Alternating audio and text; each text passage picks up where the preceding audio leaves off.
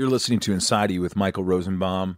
Uh, pretty unique guest. I'll say unique because this guy started out as a comedian, Rob. He was uh, very well known. He toured with Nirvana.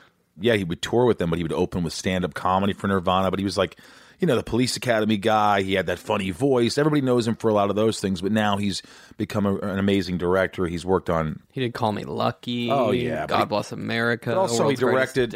He directed Jimmy Kimmel Live. He uh, Chappelle Show. Uh, he directed comedy specials for Patton Oswalt and, and Mark just- Maron. Yeah, I mean, I, he- I worked on one that he did with Mark. and a very likable guy. He talks about his relationship with Robin Williams, which I remember.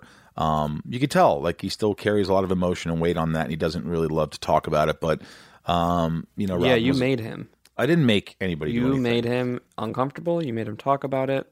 He's uh, he's a fascinating human being, and just I really felt comfortable around him. Didn't you? Didn't you feel Yeah. cozy around him? He was. He was. Even when I met him back before this show, he was a very nice guy. Yeah. And before we get into Bobcat Gold Goldthwait, Gold Goldthwait, can you say his name? Bobcat Goldthwait. Goldthwaite. I have a little bit of a lisp, so it's hard for me. Yeah. Also, Last Daughter of Krypton on Twitter. She did the theme song. Last Daughter of Krypton. Thank you. Here's a fan doing the rendition of Inside of You. Let's let's hear it. It's my point of view. You're listening to Inside of You with Michael Rosenbaum.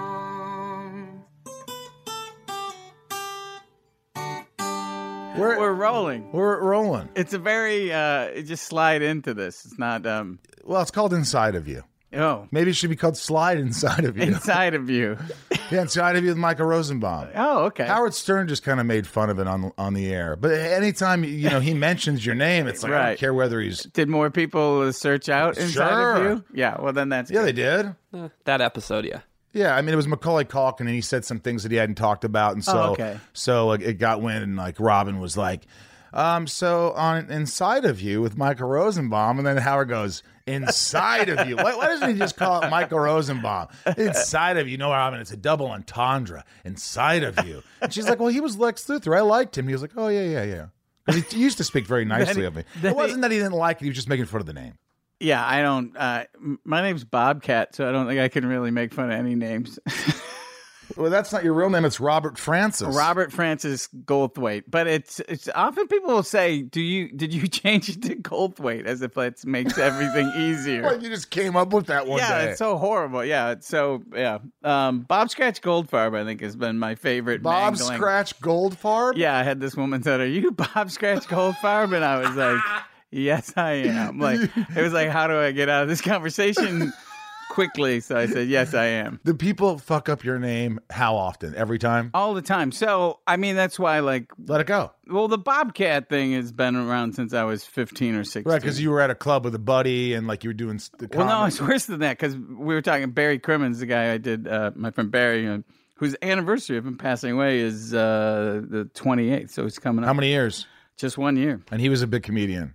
Uh, no, Barry was well known and, and loved amongst the, the comedy world and respected and kind of started the scene or had a lot to do with the scene in Boston. But he, Barry really uh, kind of mentored me and my friend and all this stuff. But Barry, he, Tom Kenny and I, who you, Boys of SpongeBob. SpongeBob, I've known him since I was six years old. What? Yeah. Was he yeah. always doing fucked up voices Yeah. and shit? You both Always. were. No, but he no. I only had one other voice. That's not a- true, is it?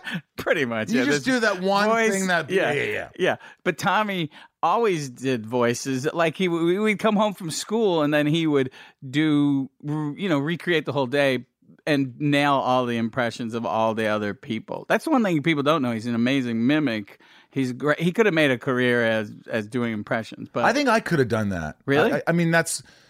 Yeah, I mean, I could have been like a Buddy Hackett or whatever. Is that who did he do a lot of impressions? Who, who did all the impressions? uh, uh, Rich Little. Rich Little. That's who I meant. who shows up in the documentary on the uh, Orson Welles last film they he made or tried to make. Right. Do you know this doc? Oh, No. the Jodorowsky's Dune. No, no, No, no. This is uh, uh, Orson Welles and and uh, Rich Little's in the movie at one point. In an Orson Welles movie, Rich Little. yeah, and Doing what? But then he he leaves. He's like, "Hey man, I gotta. I'm, I'm opening up for Buddy Buddy Hackett. Hackett, yeah. So so he splits, and then uh, he's replaced with Bogdanovich. All right. So Tom Kenny, amazing mimic our whole lives. First grade, uh, crying nun drags me out of my own class, and I'm crying too. This fat little kid being dragged by this nun, and the nun's almost hyperventilating in tears, like going, "I can't take him anymore," and leaves me in his class. And I was Were you a bad child? No, I was just, uh, you know, I was just a kid. I was a little squirrely, like all of us. I hope. I mean, Yeah, you know. oh, yeah, I'm squirrely. So, I'm still yeah. squirrely. yeah. So just yeah. So so Tom thought it was really cool. I could make a grown nun cry, so he introduced himself at lunch, and the, and I love that. Like even then, my ego, like I was like, man, I gotta help this guy. like like I saw him as like, man, this guy needs needs a friend. At that young of an age, you thought that? Yeah, my ego was always big and then full of insecurity, but I always had this idea. It was really strange. I remember like same age, six years old, doing this tumbling routine. This little fat kid comes out and I do like in front of the You whole keep calling school. yourself a fat kid. Well, I was, but really- yeah. and so so I'm like, but I tumbled. I came out and I did like headstands and a cartwheel, and then you know, and the whole school standing o, parents, teachers, everything. And I just remember this feeling going, yeah, this can't stop. I've got to keep this going, like like the drug. How like, old? Six. I was like, Six. this is how it should be. People should just be going nuts for me all the time. And that is a terrible thing, isn't it? yeah. Then I was chasing Because that. that's how I've been doing my whole life is chasing that. And when it doesn't happen, you just feel so little, so small. It's true. I remember I did, I think I was also, I, I probably was, let's see, in 19, I was nine years old and I did the moonwalk off stage to Weird Al Yankovic Eat It. Oh, my and God. the crowd went, Went up nuts. mad. And I was like, whoa.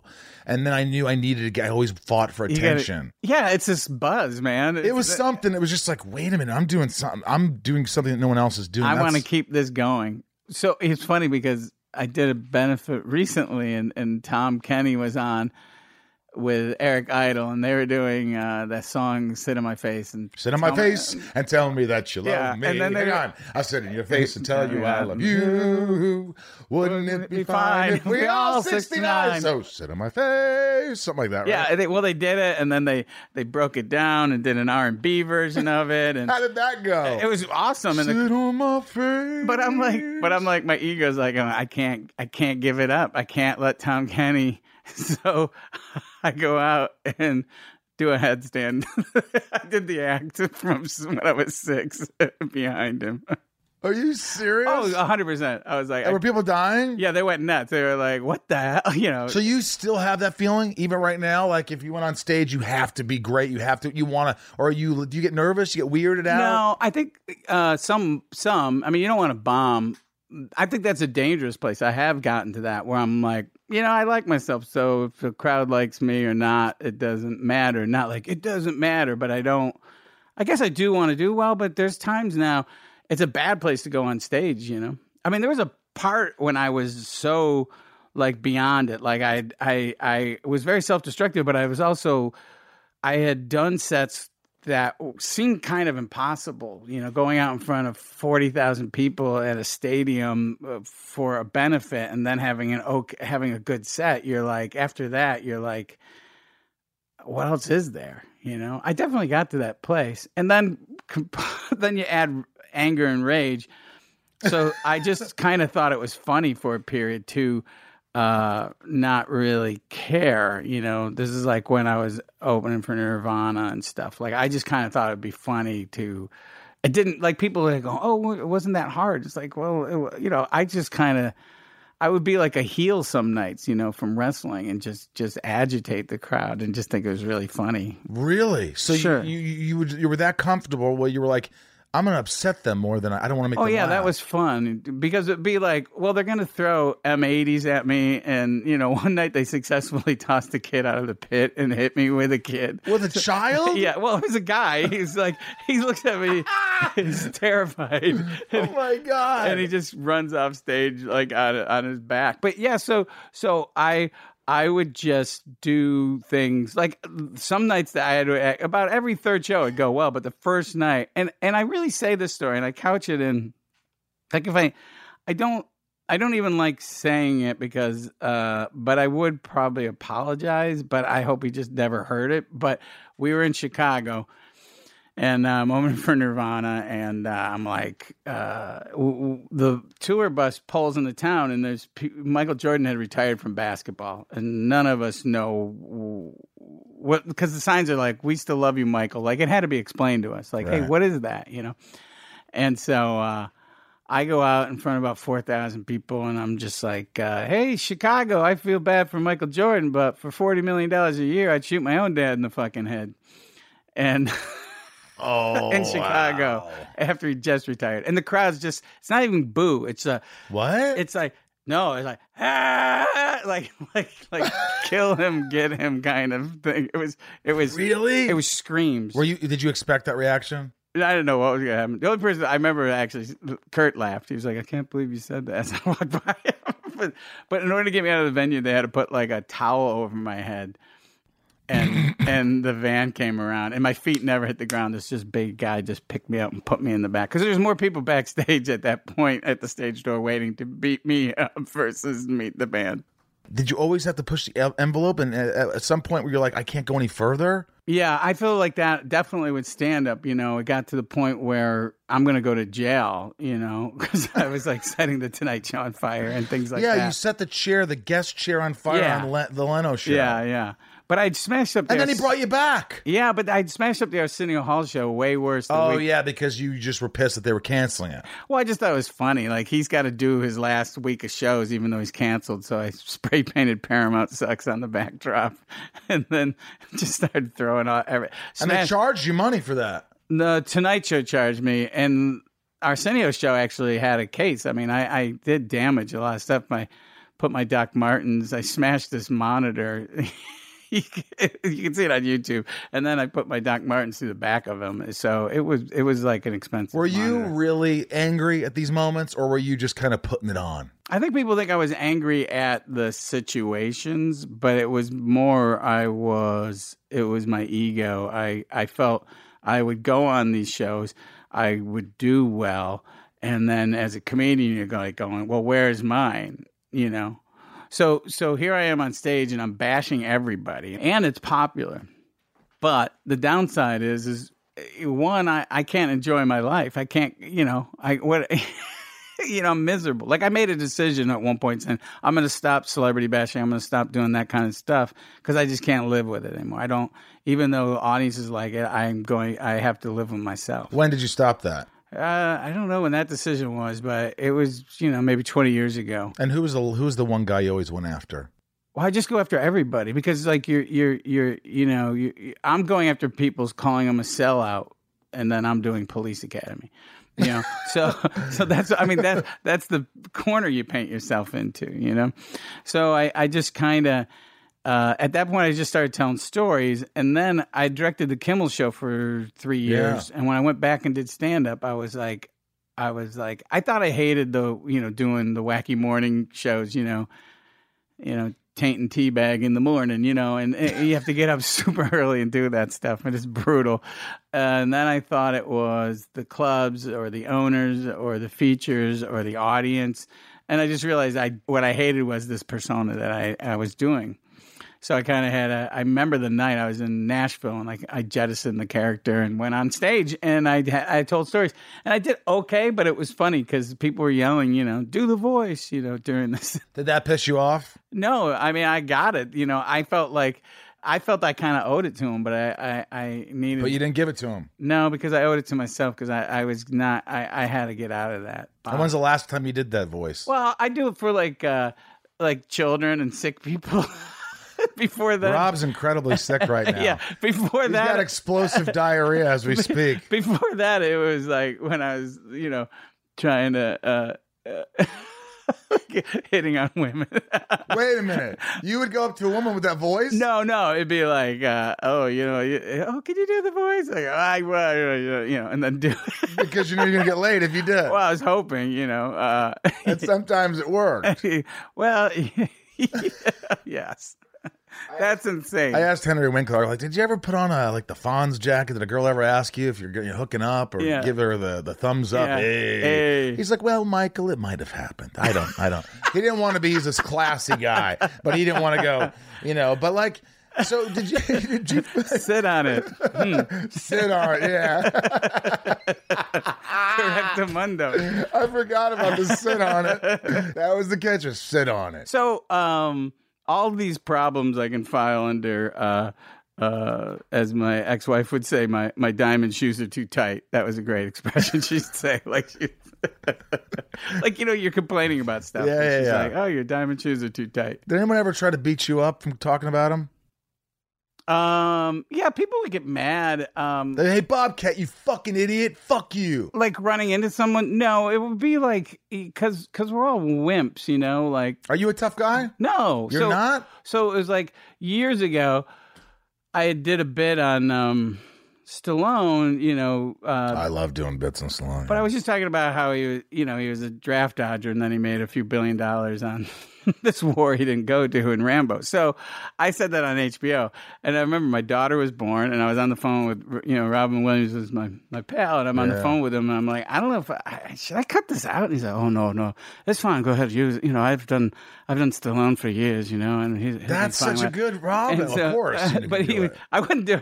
I, although he hated people doing impressions of him, he'd be like, "I don't really go, ha ha, ha ha," right? I go, "No, you don't. You don't. That's just something."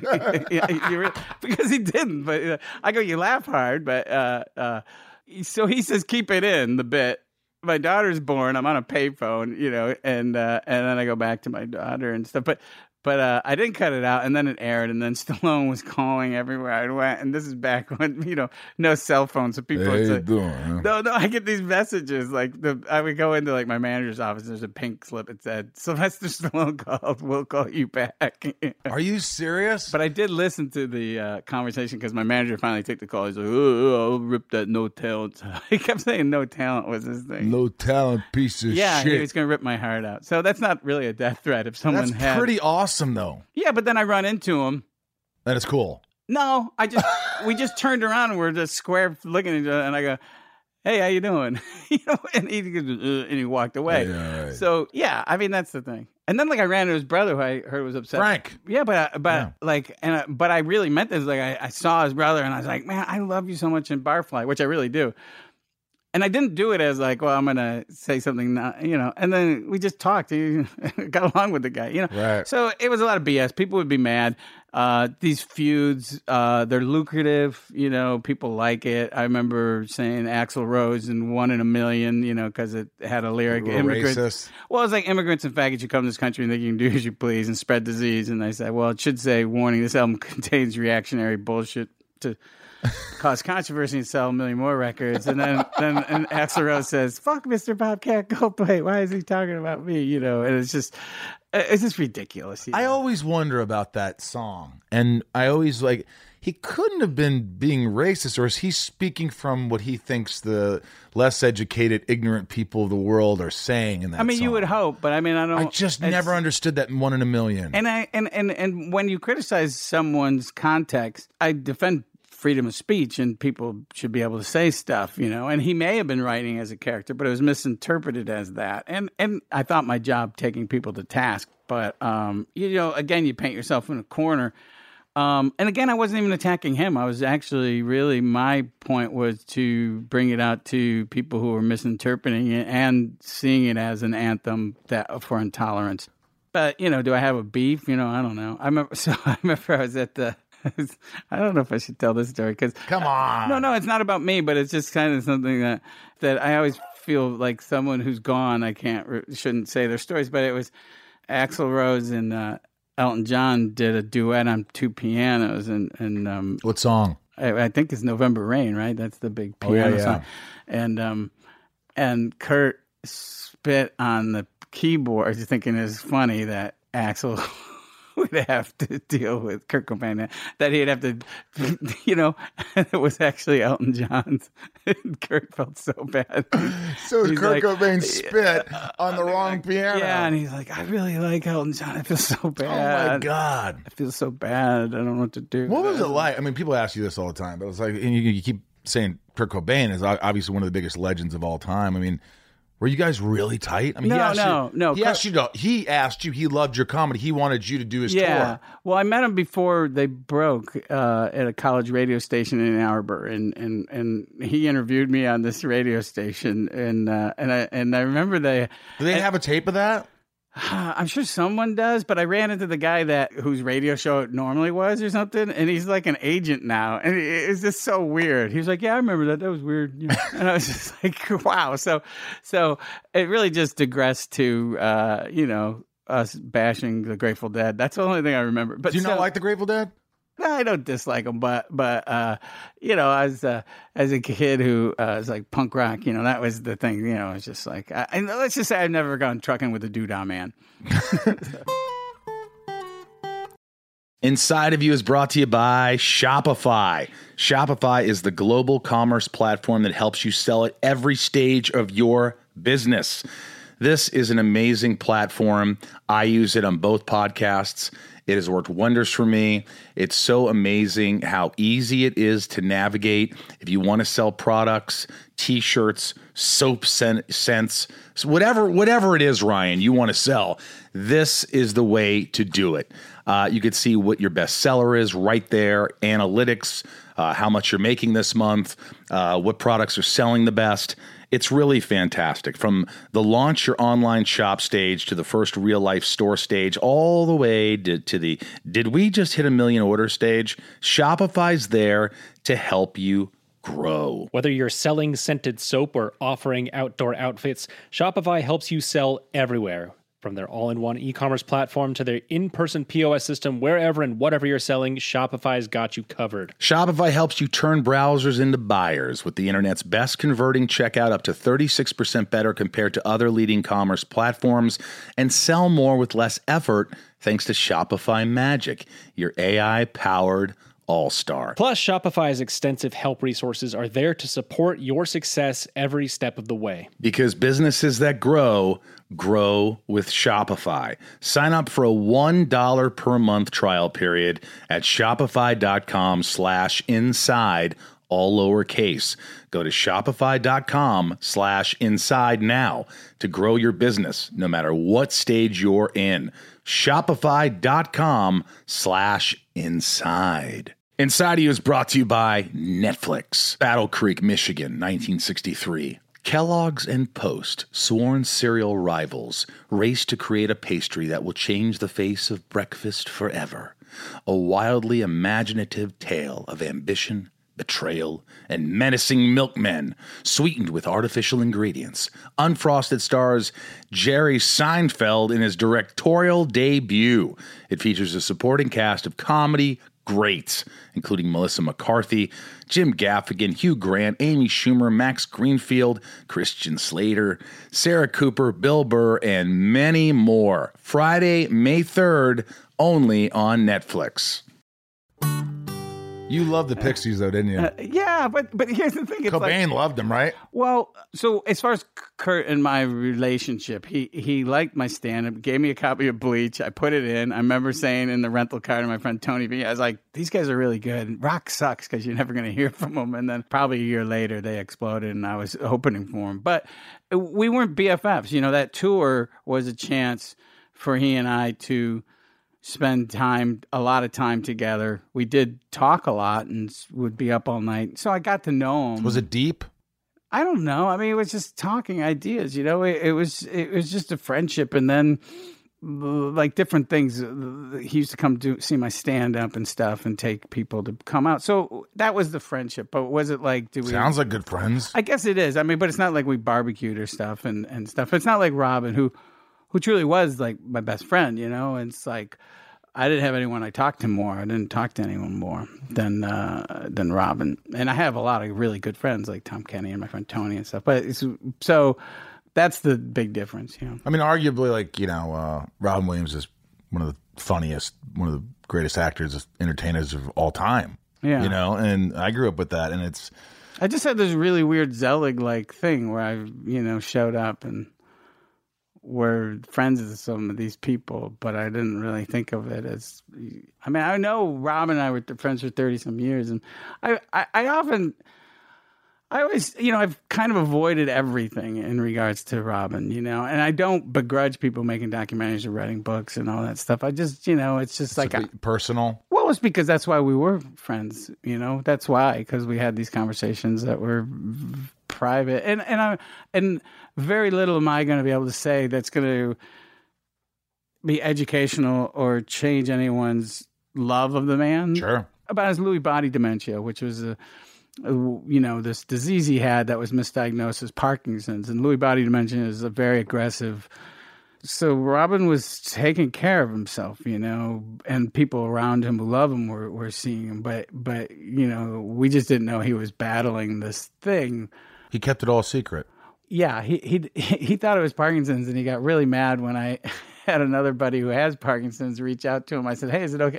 And he's oh, like, no. "Because because his brain wasn't working. Like he forgot that he and I had a conversation about this. So so he was not processing reality. So those last moments of his life, in my mind." was just more bad information because he really was not processing reality correctly. And you know, that's the thing about when someone takes their own life, I think people need to, uh, kind people will say, hey, if you're ever feeling bad, you need to reach out. But that's not the truth. He was reaching out. Uh, uh, uh, we just don't know. We don't, and that's a kind thing, you know. Hey, don't you're never alone. You can reach out. That's Yeah. true. But the, the the reality of when someone takes their own life is, you just don't know what people are going. Well, there's through. nothing that infuriates me more than when someone says, "Oh, he was this person was selfish," or Yeah, or and, and I'm a like coward, because yeah. I deal with some depression, I deal with Yeah. some things. I've had mental issues with my family and manic depressive, you know, and I, you know, and this show is a show that we talk about this. Right. Like you know, Kristen Bell talked about her depression and anxiety. Jennifer Love Hewitt Well- didn't like herself; she was crying. When someone says, "Oh, they did," like, you don't know what's going through someone's mind, how they think, what they're doing. You just cannot fucking know the pain they're in. not even the pain. I mean, the pain, of course, but also the fact that they just might be misinterpreting things cor- incorrectly. Right. Without this disease, I I know Robin wouldn't have passed away. You know, and my frustration comes from. Did he have depression? Yeah. Did he win? Yes. He battled it for years. He won. You know, well, oh, it's because he's drinking and drugging. He's like, no, he was sober. He he he spent most of his adult life sober. He, liked to perpetuate this kind of drug crazy thing, but the reality of it is that's not the truth.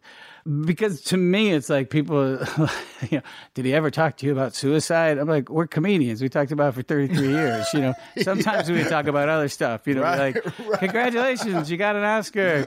Back Uh, to suicide. Yeah, I'd be like, I mean, oh, thank you. I go, how would you do it? I don't know, maybe a car. You know, so so so he won that battle. He won the the drugs and alcohol battle. He won the depression battle. This was another thing.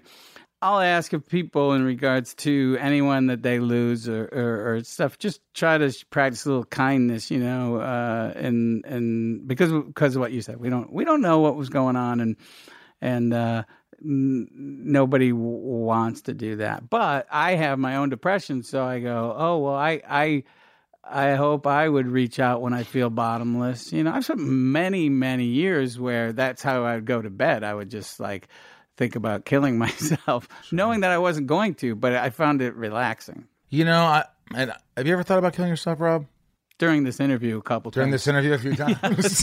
God, this Goldthwait's a windbag. I've no, I, I've definitely, I've definitely had those moments where I'm like, I'm in pain. No one Yeah. can understand the pain I'm in right now. I just don't fucking. There's those moments, and they're Yeah. ephemeral. Maybe, maybe that's right, wrong word. I don't know, but you know, I just feel like, thank God, I just I get out of those quickly. And those people that can't get out of that mindset, it's like a different story. But Oh, so you get to a point where you say, "I know I'll be happy again, but I don't even want that." It's a, the ride is too exhausting. you've been there. Sure, Yeah, it's fuck. I mean, have you did have you dealt with that your whole life? Depression? I did, but I don't think it was diagnosed. You know, but it's also it's the depression, it's the self-loathing that's so monstrous. You know, I don't know if people in our business are a little more prone to self-loathing. You know, hey, look at me. I don't know, but but it's pretty big, you know. I I and I think we mask it a lot. Hey, how are you? Hey, you oh, know. Oh yeah, like I'm the like I, everybody thinks I have my life is so together. I show up to a party and like he's the life of the party. God, that Rosenbaum, he's so fun. He comes in there and he does his Rodney Dangerfield, and everybody's on the floor, and then he goes home and wants to fucking die. But I mean, it's true. Like we put on Yeah. a persona because you don't want to show up to a party going, "Hey, I just feel like shit. I want to hate myself." Like, Yeah. let's not invite him again. Yeah. You know, so you do put on something, and then I, I have to come home and sleep by myself, and uh, Yeah. you know, And I have a sleep number bed, so that's comfortable. that's not at least. bad. Yeah. yeah. And you have your puppets. Yeah, I have my puppets around the house and my figures. You know, Kevin Nealon came in here and goes, "You need help." And I said, "What do you mean?" He goes, "No, well, not in a needy way." He said, "I think you just. I'm looking around here. You, you, you you have. You're not a hoarder. No, but, But this you- stuff. When you were a kid, were you allowed to have toys?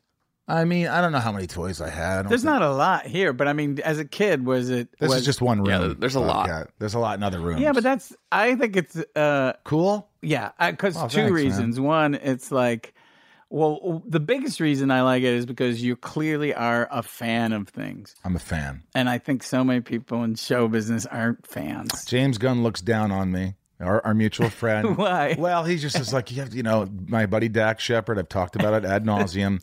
He constantly says, "Why do you need an autograph? Why do you need?" I go Oh. because in my mind, I'm probably never going to meet them again, and they're my hero in some way, or I love their work, and why- it's a little piece of. Like a, it's a memory. It's Yeah. like a, a little moment. I look at and I, if I ever have kids, I go, "Hey, you you No. have no idea who this fucking person is." but Yeah, I just did that to uh, Roger Daltrey, and and and I, and he had a book, and he would have signed it, and You didn't do I didn't do it because uh, I don't know. I just have you ever kept anything from anyone you've met that you looked up to? no, I don't have memorabilia See? like that, but I do have memorabilia of other people. Do you know what I'm saying? If there's a fire. Nora, my girlfriend, yeah, I'll wake her up, and and, and, and I'm sure, and I'll try to get the cats. But, this shit's but, worth but, more. But the autographed Ed Wood eight by ten, it, it's okay. It's the third thing I'm grabbing on the way out. By both the actors? no, by Ed Wood, the Ed Wood. Oh, the original Ed Wood. Ed Wood, yeah. Dana uh, uh, Gould gave it to me, and I'm like, yeah, I'm like, I, like I even in my exit route, like I put it above a door so I can grab it on the way out. Oh my God. Yeah. So, you know, I've I've ran into people who are highly successful actors and directors and creators and I start talking about movies, you know, and then the, and then they're going, "Yeah, that movie's kind of corny." And I'm like, "Oh, it crushes me." It's like, "How can you not be fans anymore?" Mm-hmm. I think that's a danger when you're not fans. Are you a big horror movie fan? Because I am. I like. Uh, I came really late to the game because I was very sensitive about it. It just would disturb me, gore and slash, and a bit of a snob. And then probably in my forties, I was like, "What have you been? You've been missing this whole world." And I and I went and I saw uh, Halloween in a theater. Uh, you know, The original. years later, but I saw it and I was like, "Yeah, man, this is this is uh, this is amazing suspense." And and and so yeah, as an adult, I became uh, a fan. Yeah, and I think there's a misconception too, because right away I said horror and you said gore and slasher. Well, I do like gore films too now, and I like them too, but, I'm just saying but- that a lot of the great ones aren't even those, no those horror- things. Yeah, like Halloween is all suspense, you know. well, that's kind of a bit of a slasher, There's right? yeah, but it's like compared to like there's just moments where nothing's going on and you're you're terrified. You Yeah, know? but I mean like The Exorcist, The Omen, The Yeah, yeah. Shining, the, Yeah. the even It Follows, or Yeah. uh, you know certain Well, movies. well, I've made seven movies as a director and writer, Yeah. and you know, I my movies make hundreds of dollars. I mean, people don't. Hey, my buddy, or my DP for my movie, Bradley, Bradley Stonecipher, did yeah, yours. Did yeah. uh, America, uh, God Bless America, and he did Call Me Lucky. He's done a lot of stuff. Which are good movies. Thanks. What do you mean hundreds of dollars? People don't see them? Yeah, but I mean, I don't. I mean, I don't mind. I joke about it. It's just it's just me. Like when I start talking about my canon of work, you know. But I did do a suspense scary movie, Willow Creek. It's a Bigfoot movie, and I did it because I didn't know if I could scare people.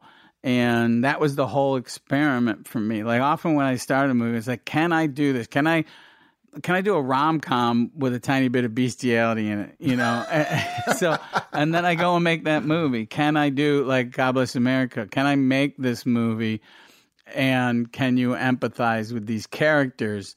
And I would think I was working out a lot about what I, how I saw the world. But I say that's a very violent movie about kindness, you know. And I was just truly trying to ask where are we going as a culture, and uh, so many of the things in that movie actually ended up happening. So um, I wasn't really that upset. I kind of knew that would happen in a weird way. Right. The violence in there. Is that what it takes for you to to make a movie though? Do, do you need to be go Yeah. to, to think I don't know if I can make this. I've never done this kind of thing Yeah. before. You have to be challenged. You don't want to repeat the same kind of idea. Yeah, it's like, oh, can I do this? You know, is this a genre style I haven't done? And then there's always a personal thing that I never see until later on. Like my my daughter would be like, "Yeah, that's you, dummy." I go, "Oh, I I didn't get it." Your That's- dad will say that. No, my daughter. That's Your happened. daughter will that's happened that. a few times. Yeah, she goes, "You don't get this." Like I did. Your own movie. Yeah, like I did a series called Misfits and Monsters, and there's an episode with uh, uh, our buddy Seth Green, and and and, and and he's he's the voice of this beloved animated bear, Bubba the Bear. You know, hey hey hey, I'm Bubba the Bear, and Bear and Bubba the Bear shows up at his front door, and he's like, "I'm gonna fucking kill you. I'm gonna send you back to hell." What, why you got me stuttering? That's something funny for kids to laugh at. So he's the voice of Bubba the Bear, and Bubba's trying to kill him, and it's like Cape Fear meets Roger Rabbit, and um. I always thought I was doing the thinking it was based on Tom Kenny, who is SpongeBob and all these things. And then and then it was my daughter goes, "No, Dad, this is about you. You, you know, you can't get away from that persona you created, and it was killing you." And I was like, How old "Oh." is she? "Oh, now she's now she's thirty one." But yeah, yeah. Wow. So yeah, I was like, "Oh, I didn't get that." And what was the documentary? Did you see this documentary? Call me lucky. Call me. Lucky. I haven't It's, seen it yet. it's about my friend Barry Crimmins, who was a political satirist. My favorite Barry joke is uh, him getting heckled and the guy because he's you know very progressive politically, and someone's like, "If you don't love this country, why don't you get out of it?" And he's like, "Because I don't want to be victimized by its foreign policies." so he's really sharp great. guy. That's yeah, great. super sharp guy. Known him since I was a kid. Like I was 15, I think, when we met. Tom Kenny and I answered this ad. They're looking for comedians. And that's where I became Bobcat because people called him Bearcat. And Tom Kenny and I, being snarky little pricks, were like, oh, that's funny. They call me Bobcat. And he's like, yeah, they call me Tomcat. Yeah, Yeah, yeah, yeah. But then, like 35 years later, he's And Barry, he's And Tom, and I'm? Bobcat, 15. But Barry didn't even know it until recently. He was so pissed, furious at me. You snide little fucker. Like he wanted to kill me. But, um, so so Barry as an adult uh kind of starts this comedy scene or, or a big part of it in Boston, which you got like Kevin Meaney and Paula Poundstone, myself and Steve Sweeney and Lenny Clarke, and I'm sure I'm forgetting people, Denis Leary, Steven Wright, did I say Steven Wright? All these people we I worked with Steven Wright. He's an interesting. Guy, he's the best. I love Steven. Joe Egan Rafferty were known, were dual known as Stealers Wheel when they recorded this bubblegum pop favorite, whatever that Yeah, fucking yeah, was yeah. from Reservoir Dogs. Well, he, he Steven won an Oscar for his short, and he went up and he's like, "I'm really glad I cut the other 45 minutes out." so, he's so I haven't seen Steven a lot lately. That's my thing. I've been really connecting with old friends on purpose. Why? Uh, just because you just talk a lot of shit. Hey, let's get together. Boy, we had fun, and now I actually do it. Like I just I buy a ticket, I fly across the country. Doesn't that take a lot of your time? It doesn't matter I'm, Because I- it's meaningful. You and it's it. also just like, oh, do you remember that day you you worked on that script all day, or do you remember that time you surprised Tony on his 65th birthday? You know, which day, which am I going to remember? You know, yeah. so my friend Jack is performing with a band Saturday. I'm going to fly up to Sacramento for the night. I don't care anymore. I just you just do it. You make the time. You just do it. Yeah. I mean, that's it. That's the whole deal. When someone passes away, you show up. That's the other thing, too. It's like, oh, I didn't know that, you know? I'm becoming like the fixer, the cleaner in, in Pulp Fiction. I get, I show up, my friend passes away, and I walk in, go, all right, get off the phone. No one needs to talk to the press. Order half the amount of food you just said you're going to get, and get some booze here for the grown-ups. This is how we do you it. Yeah, Step up. Yeah. I'm not. Mm, um, You're not a crier. You're not that emotional, or you do it by yourself. I guess I do that kind of stuff by myself, but but but I had people that stepped up for me when I lost people, so uh, it's just what you do. Who had to step up for you? Well, like when when my dad died, Barry just showed up. I hadn't even told him. I don't even know how he knew it. He just shows up in Syracuse at the funeral, and he here's this this guy, this renowned political satirist, and he didn't like crotch humor or fart humor, all that kind of stuff. You And- did, right? yeah, who, yeah, of course, of course. I And so, it. and so he's telling me, trying to steer me away from that for forty years, and then he shows up at my dad's funeral with an electronic fart machine in his pocket. Oh my you know, yeah. So that's that's what you do. So Barry, uh, as a political satirist, he's having success somewhat as a guy running a club, and then. One night he discloses on stage uh, uh, talking about his rape when he was four. This is Call Me Lucky. Yeah, call me lucky. And so that just sent him on this thing like looking for other survivors. Who is he? What's he going to do? He, Barry was always angry my whole life. Just just one of the more angrier people. So Barry goes and while he's looking for other survivors, he, this is the early days of AOL. He finds all this child pornography. He goes to the feds. They don't do anything. Goes to the police. They don't do anything. Then he goes to AOL. No one was listening to him because it was a new thing too. And so he posed his two kids, got all this crime evidence. That's what child pornography is. Handed it over to the feds, and then a whole bunch of arrests were made. But he ended up, he ended up on the floor of the Senate taking on AOL in a real Frank Capra kind of moment. And then other things happened. But you see, at, the, at the end of Barry's life was not the end of his life, but the next chapter of his life, he he shifted that rage that was at, uh, at where he's angry at everybody, and then he starts using it like a laser beam on targets and things and people.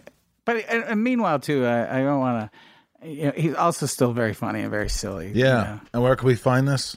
I think at this point, I don't know. I think it's like on iTunes only. It was on Netflix for a while, but then they pull stuff off. What's the project you're most proud of that you've worked on that you're like? you I think it's like Call Me Lucky, and I think um, World's Greatest Dad, the movie I did with Robin. I, I like those movies. I like them all for different reasons, but those Right. are the two where I felt.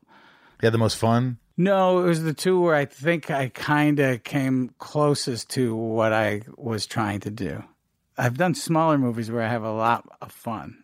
You know, when you're doing a movie about child rape, it's a hard movie. And Barry go, "Oh, I'm sorry, it was hard for you," because there's a scene I go, "I didn't want to do reenactments doing a Q and A," and Barry goes, "You didn't want to do reenactments," so it was really dark. But I found we did laugh a lot, but but um, because we were listening to other survivors' stories and uh, and engaging with these people, so it was about as heavy as it was gonna be for him. Is it sometimes hard for you to deal with such heavy stuff? Yeah, and especially if you're connected with the person. You know, the hardest direction I've ever given in my life was Barry on camera disclosed the events, and I was like, it was like ten o'clock in the morning. I went to the refrigerator, and I opened up a beer for him, and he drinks a beer, and then I give him, I go, I think we're both making this movie for the same reason.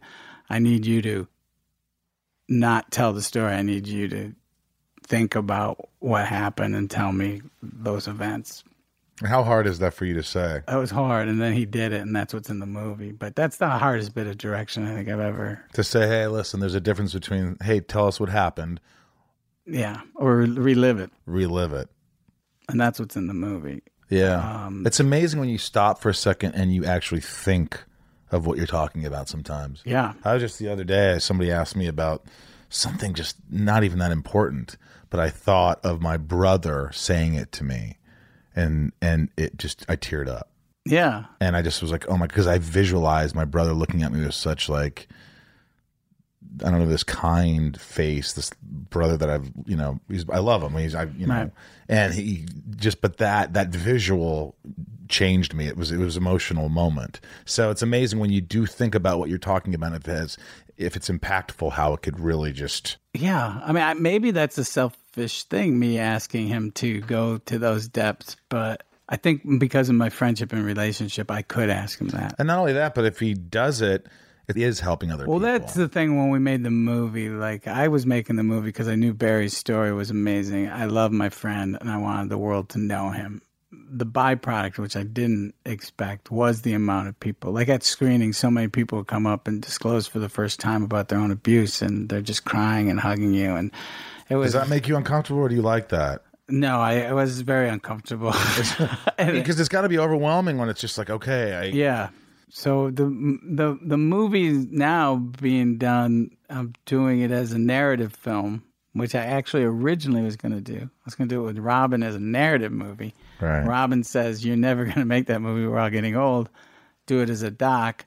I go, I don't have any money. He's like, Here's some money. Go start the movie. So that's how the movie got made. Wow. So Robin encouraged me to go make this movie. So then we make the movie, and then that was I got divorced at the beginning of the year, and then uh, Robin killed himself, and then I'm editing a baby rape documentary ten hours a day, and then my girlfriend and I split up decorating the Christmas tree.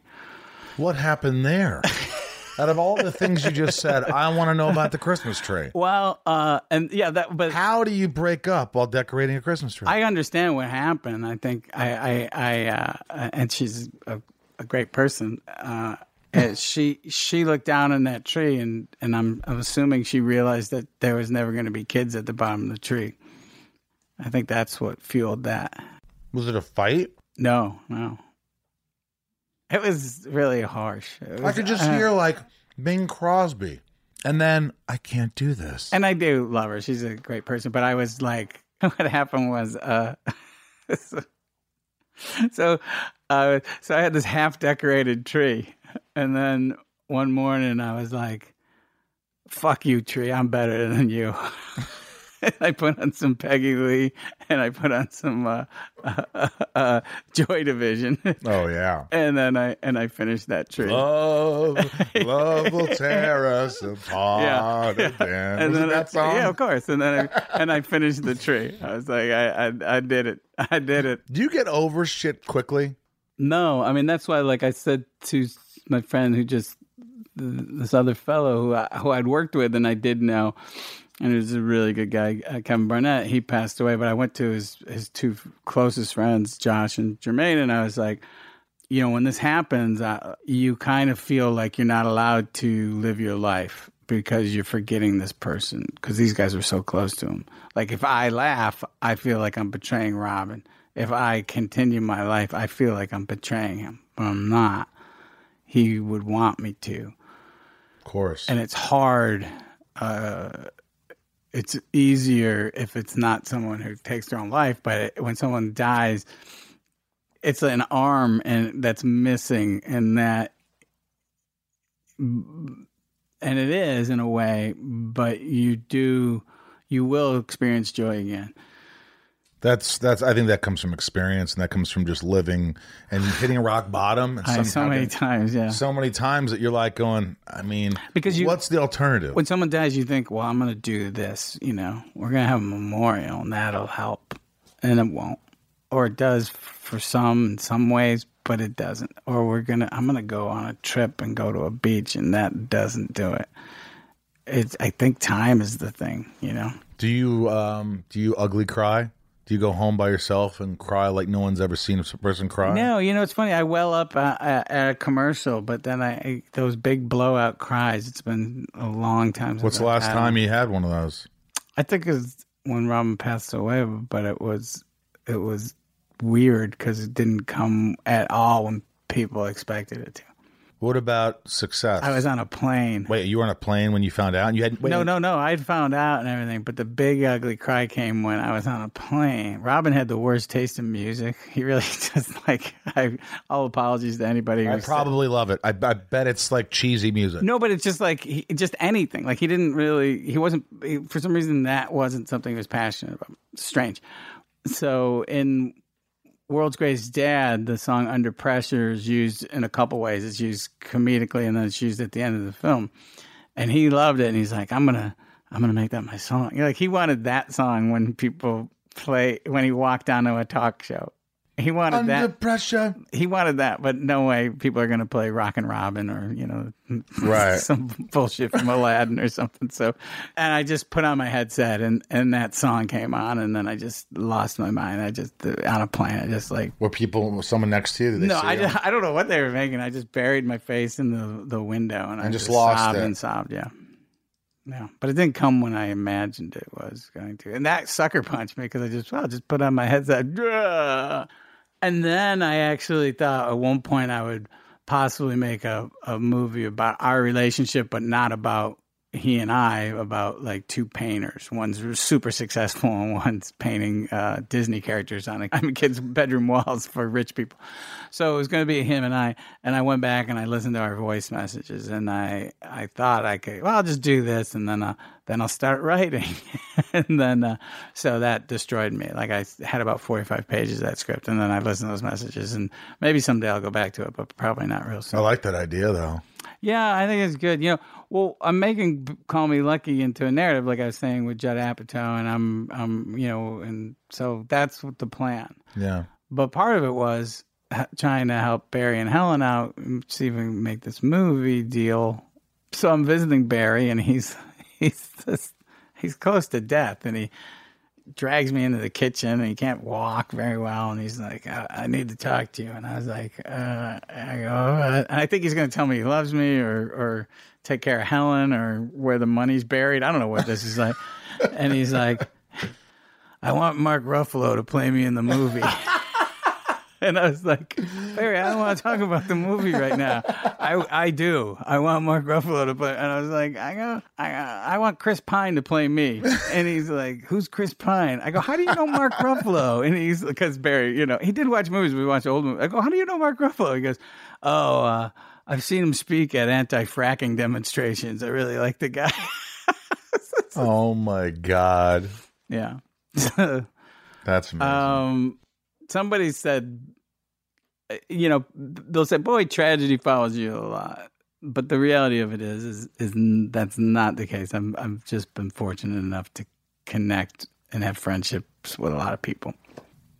Speaking of friendships, uh, you're good friends with my also one of my best friends, James Gunn. Yeah, Now you kind of lost your marbles a little bit um, when they fired him from uh, Disney. Yeah. I don't know. Yeah, I mean, I just made it clear, you know. But you were a lot of people were unhappy. Everyone was unhappy. And, Yeah, but I just made a statement, which is kind of funny that you, you know, is, uh, you know, where I was saying that What was the statement?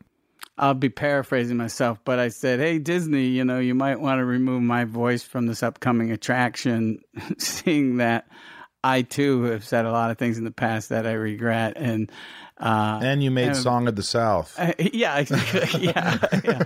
Well, I, I ended a little bit on that because I said, I said, um, and you know, you know, clearly you're taking your lead from fringe right wing radical groups. They're making decisions for you. Uh, so I've also said offensive things about the president, and so you, you know, you might want to pull my voice off of this thing. And Did they? uh, and I also said, uh, no, they didn't. I also said, because James Gunn's voice was on, I go, hey, you might want to check James Gunn's, uh, not, sorry, James, James Woods was also in this voiceover thing that I did. I said, you might want to check James Woods' tweets. He's writes some really wacky stuff too. Uh, P.S. Are you guys still making money off of powder? Asking for a friend. uh, it, it blew up, you know. I, I just did it because I, you know, I love James and I just, he regrets saying those things. He's saying them to be outrageous. Yeah, some of it was, some of them, provocateur. It was ten years ago, and he was responding, and it was it wasn't. that's not the person he is. Uh, Not at all. He, you know he had apologized a few times. He, they And were, they knew about it before, right? Yeah. Look, I, like I said, I, we opened this with me telling that the, the Michael Jordan story. So I've said things I regret. And I also said, oh, by the way, I stand with survivors. Are you making money off of powder? But, you know, I just, what I didn't expect was the reaction. Like that became, that itself became a news story. But Well, you, such a, it's not a stupid question. It's important because I always want to know because I, I see your whole persona and how you've come full circle from like you know doing a lot of angry comedy and going after people to saying you know I'm not doing that anymore. I'm Right. not doing the voice unless it gets me laid or I'm doing it for whatever. and all these you know these these movies that push you or provocative or storytelling and something you know things that you don't look at as oh this will be a commercial success but Oh, yeah. more things that interest you. But I look back.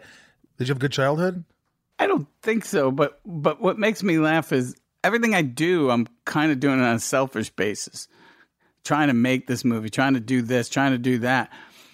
If it connects with people, that's awesome, and I'm hoping it does. But to reinvent myself as a director or a storyteller and make money, that's not what I'm doing. I mean, for the first like movies I made, I was still on the road all the time doing stand up so I could pay my bills so I could keep making movies. I made a living so I could make movies. I didn't make my living off of making movies. So it's only recently now I'm starting to get paid, which is crazy. But um uh I forgot where I was going with that. Sorry. Well, I was talking about your childhood, and I was talking about like, oh, I was talking about your your movies that you made now that oh, are. this just, is what I was thinking about, and, and what people will say, like I come and stay stand up for James, or I go to a woman the Women's March, or I go to uh, anti-Trump rallies, and people will. On, I'm only on Instagram, I'm not on any other social media, but they'll say, uh, "You just lost a follower," and it's like, ah.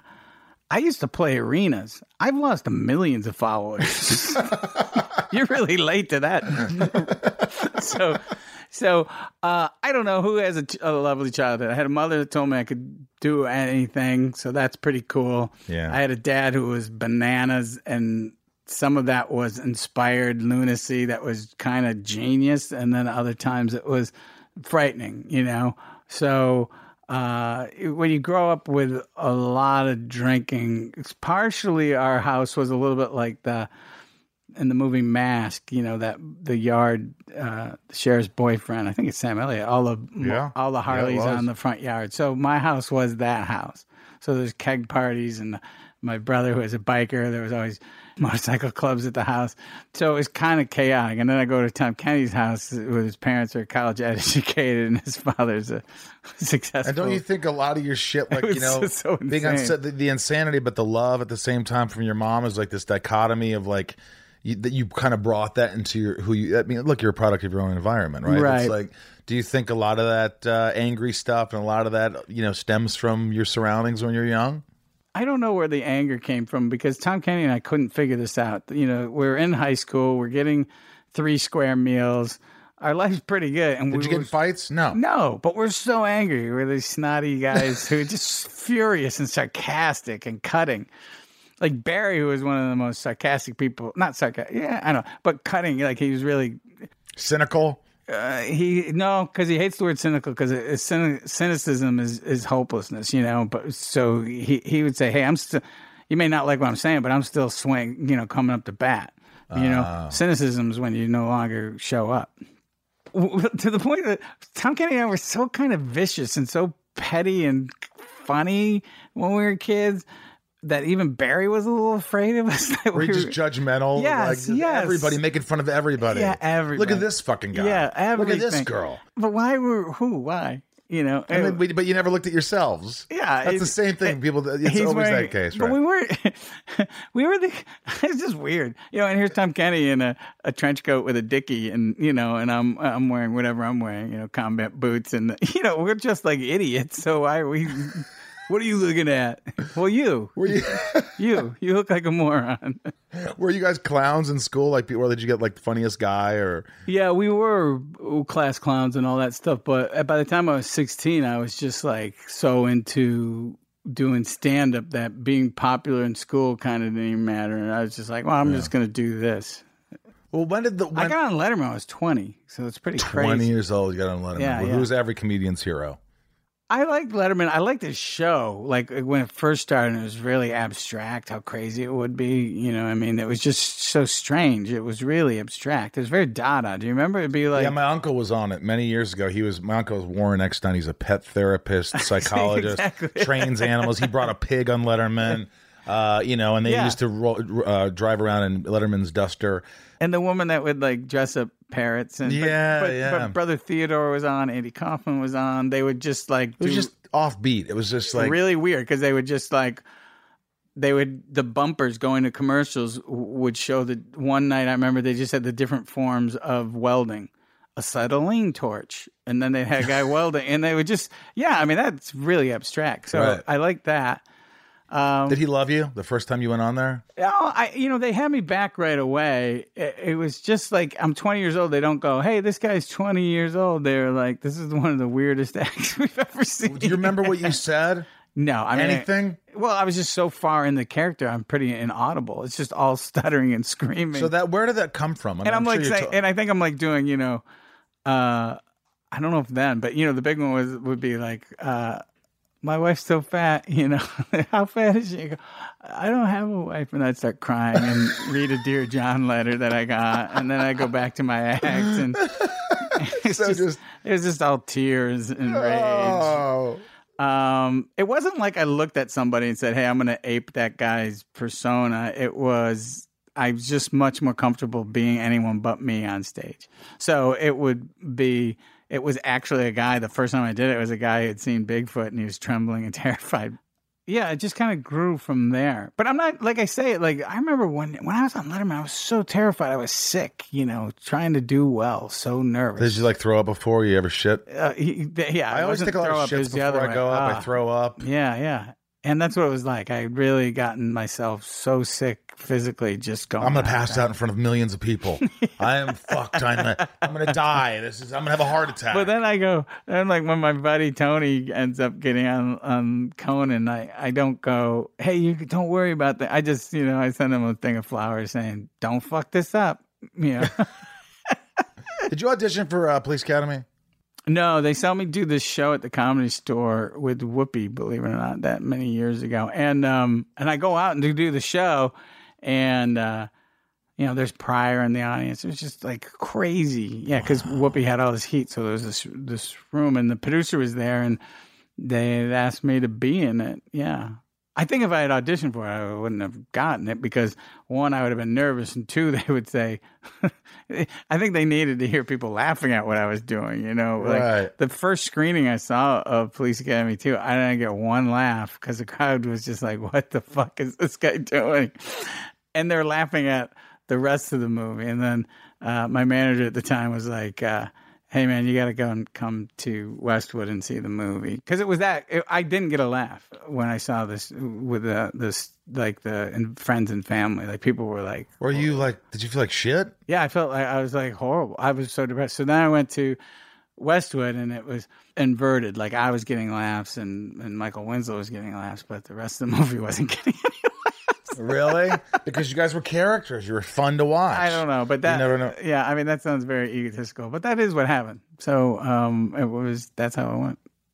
Yeah, I've had those moments where I go in there and like my, you know, I was telling this story. Dax, I was watching, I did this movie, and Dax, my buddy Dax, texted me in the theater and said, "This movie's so bad, I can't believe I'm not in it." Yeah, yeah. I'm like, God, I know. Fuck. What do I do, man? Yeah. Well, you can't do anything. We do a lot of bad movies. Yeah, but I mean, it's like you know, your goal is to work. I mean, there are people that that turn down stuff, but then they they don't pay the bills. You know, I was on the way to uh, a set one day. I remember on being on the in a van on the set, being driven to do a scene in Police Academy, and I didn't know where to stand. I didn't know anything. And then I was in a van recently. I was directing something, and the the teamster gets on the radio. Goes, "Yeah, I'll be right there. I got to drive some guy to the set." And my ego would be like when I was an actor, uh, I'm not some guy. You know what I mean? I'm a success story. but uh, a success story.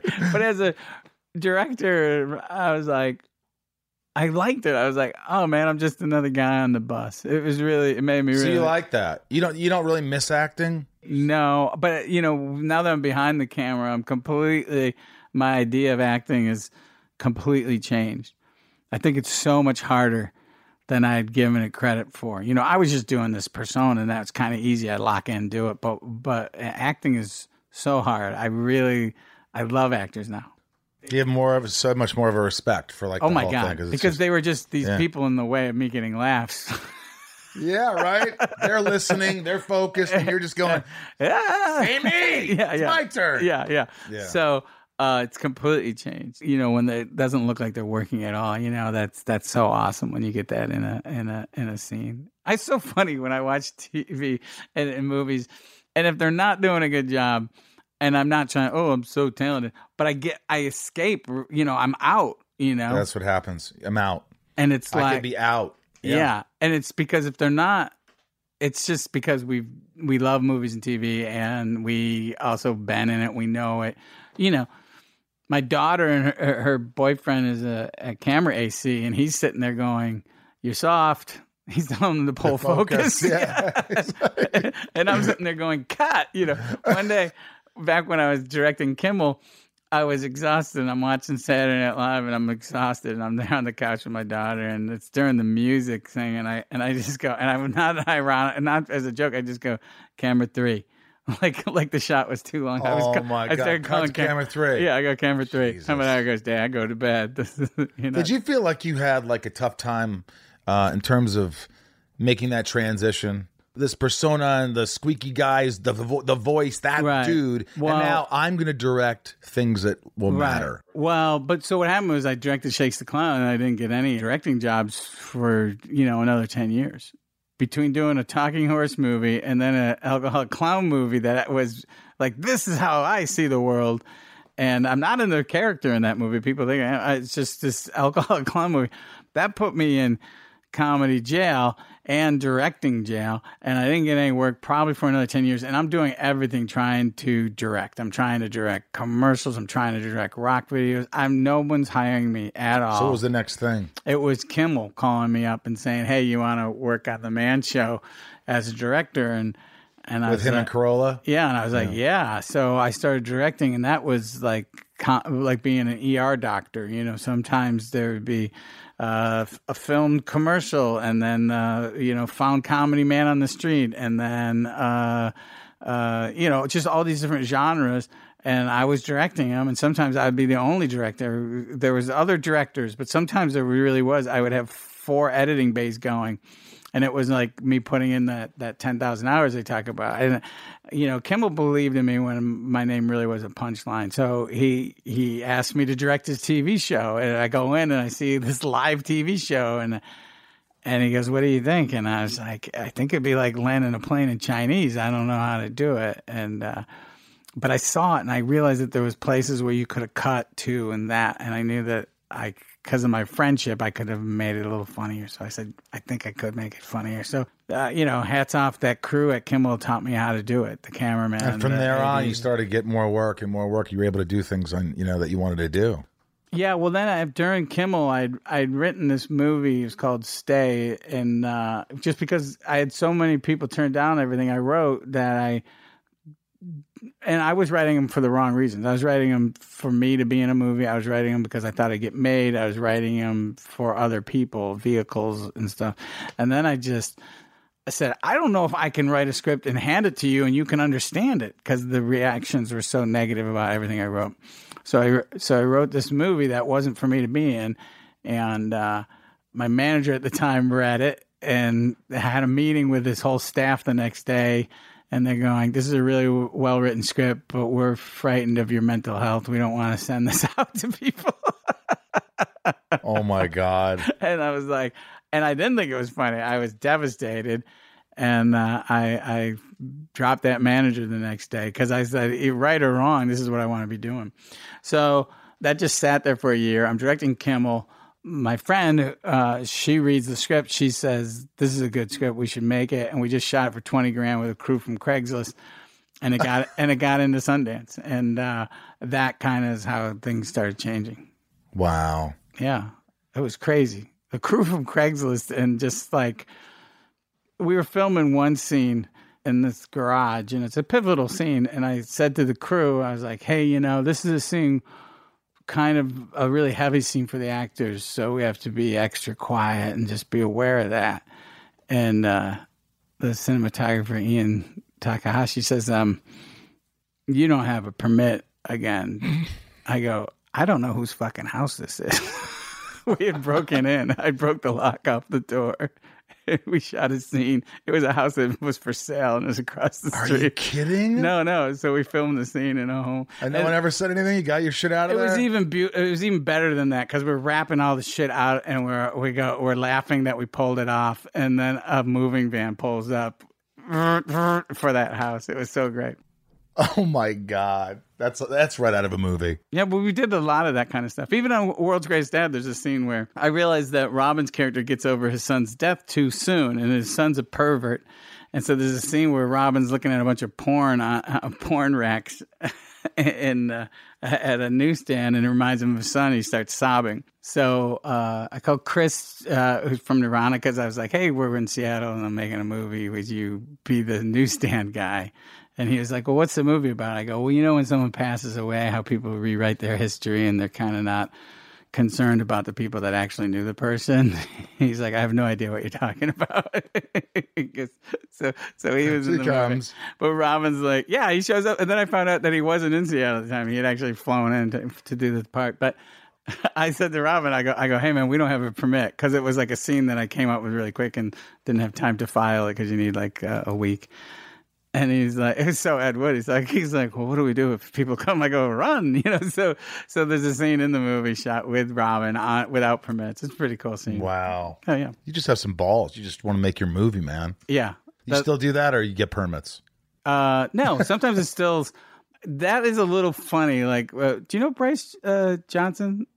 Oh, he's in a lot of the stuff I make. He, we shot Willow Creek, the Bigfoot movie, and we shot it up where the Patterson Gimlin footage was shot. Actually, out of my reverence for uh, the Patterson Gimlin footage, I did not shoot on the actual location. I didn't want us trampling over it. Seriously. So, Right. so we shoot the movie and we saw mountain lions. We saw two mountain lions. So we're it's it's eleven mile dirt road that takes about two hours to drive because it's just on the side of a mountain. And we get there and we're shooting the scene. Like I said, we saw a mountain lion and uh, and in this scene, it's in this tent and it's very intense. And we do the first take. It's an 18 minute long scene. It's in the movie that long. It's no cuts, and it's just in the tent and a stationary camera and and um and so he says. So we do the first take and he's just sobbing. And he's like, I go, this is really good. I don't think your character would cry though. And he goes, My character's not crying. I don't know why we're outside in a tent in the middle of the woods with no phone service. We could shoot this in the parking lot. And I was like, I was like, okay, that's good. Use that intensity. Just don't cry. Let's go again. It was just So you did another 18 minute scene? yeah, but he's didn't like going. He's that's the one that's in the movie. But he was like, he was that like you're saying, just getting it done. That movie was a little. I was a little bit. It's my Fitzcarraldo a little bit. Like I'm like lost in the woods. And I'm saying, they go, we just saw a mountain lion. I go, where? They go, over there. I go, let's film over there. And everyone's like going, let's get in the car. Let's go. so, So I- it's when you're working for Bobcat, it's a little bit of an adventure. yeah. You never know what's going to happen.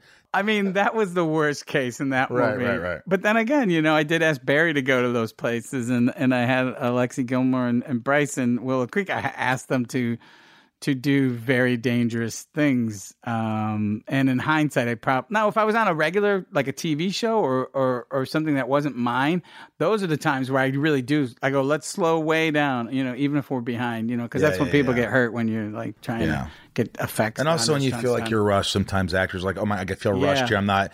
You got to take that moment. You got to get. Yeah, man. When. I see an actor doing that, I, I'll I'll take out a I'll do stuff like um I'll play music, but so I'll, like I'll take a ball out. I was like, hey, give me a ball, and I just start tossing it around with the crew, and we just calm everything down. because we're behind. But I see this actor imploding, and I just slow. You take that five minutes where it looks like we got all the time in the world, and, then, and then you see that per- smart. and then you see that person do it. They, That's happened, but where people are like, you can see the the, the, the guy up there, the UP. What do they call him? The UPM. yeah, yeah. and you're fighting that all Oh, day we got long. ten minutes, but we got to go right now. And the actor's like, "Oh my god, what do I got to rush through this?" It's the, It's worst, thing, to have in your head. Where? Uh, what's next for you? Well, there's the the Call Me Lucky narrative movie Call Me Lucky. You can find on. Uh, on like iTunes. You know, I I have a series that I did last year for truTV. I think that's on iTunes too, called Misfits and Monsters. Each week a different kind of thing, and um, currently working on two movies. those are top secret. No, I mean, you know, normally I tell my premises for movies because I figure, hey, if you can get it going, God bless. But this one, I kind of am a little closed mouth, like because it's like you know, I mean, like a. I wanted to do a, a zombie fetus movie called Anchor Bu- Ankle Biters. You know, it's just like, you know, and it's like, hey man, if you can get it going, knock yourself Oh God. out. Hey man, you if know? you like that idea, Yeah, yeah. please let's get some more money over It's like- here. we it's can like- make it. Or it's like I'll make more. You know, if someone does an idea, you know, it's not so. It, it's always going to be yours. I'll tell a story. We get going on this, but um, I was at a meeting with a, a gentleman who I like, and he produces movies, and I yeah, he's discussing the movies he has in development, and I'm discussing my ideas, and about two hour meeting, and at the end of the meeting, he's like. Well, there's this other thing. It might be too out there. And he goes, "Do you know who Le Pétomane is?" And uh, so, do you know who Le Pétomane is? Joseph Pujol. His name is uh, means the fartest, and he was the highest paid entertainer in the Moulin Rouge in the turn of the last century because he could fart music and he did impressions out of his ass. And Sounds like a great artist. yeah, he was huge. So, so So he goes, "Do you know who Le Pétomane is?" And, and then I go, "Yeah, I know who Le Pétomane is. That's have, Is that him on your arm? yeah, it's like a full sleeve. You have a tattoo of that guy on your arm, Yeah. the fartist? Yeah, yeah. It says never forget, and um, it was the best. That's an amazing tattoo. yeah, it's really good. Holy shit. Um, isn't it insane though? Because he was like, "Have you ever heard of him?" I go, "Yeah, I've heard of him." So I've had him. He's on my arm. yeah, so ideally, I would love to, uh, you know, maybe maybe Le Pétomane will be a dream, you know, That sounds like a lot of because the movie again, you're gonna think it's this, but it's gonna be about what is art, and this guy is tortured. You know, it should be like, tortured soul, and this is what he does, and he thinks that this is well, he knows that people are are laughing. Uh, but he knows he also has so much more to say. So I am Le Pétomane. with his ass. Well, no, but no, that's, he's just stuck. He's tortured by this. So, so it to me, I think it's again, it's myself, you know. So, so you know, but it'd be like Daniel Day Lewis is Le Pétomane. I am Le Pétomane. God damn it, flipping tables. And, I love it. Well, this has been a real freaking treat, man. Oh, good, I didn't know. I mean, we didn't know each other other than we met at James Gunn's house Yeah, a couple times. times. and I was like, I always like this guy. He's so Oh. interesting. He's done so much. I've had friends that worked with him. And uh, this was better than I thought it, it Oh, geez, be. thanks, thanks. Because you're, you're very open. You, you know, I could tell some things were a little dark for you, but you like you opened up as much as you know you you, you could. And yeah, I try to be honest. It's too. I'm over protecting myself. I am too. I, for so many years, I was just like, you know, I think that's the biggest compliment. People say you're just so. I know everything about you. I think I know you. You're so vulnerable. I'm like, good, because that's the only way this works. If, if, if you know, I'm I'm being real. Bobcat, thank you for allowing me to be inside of you today.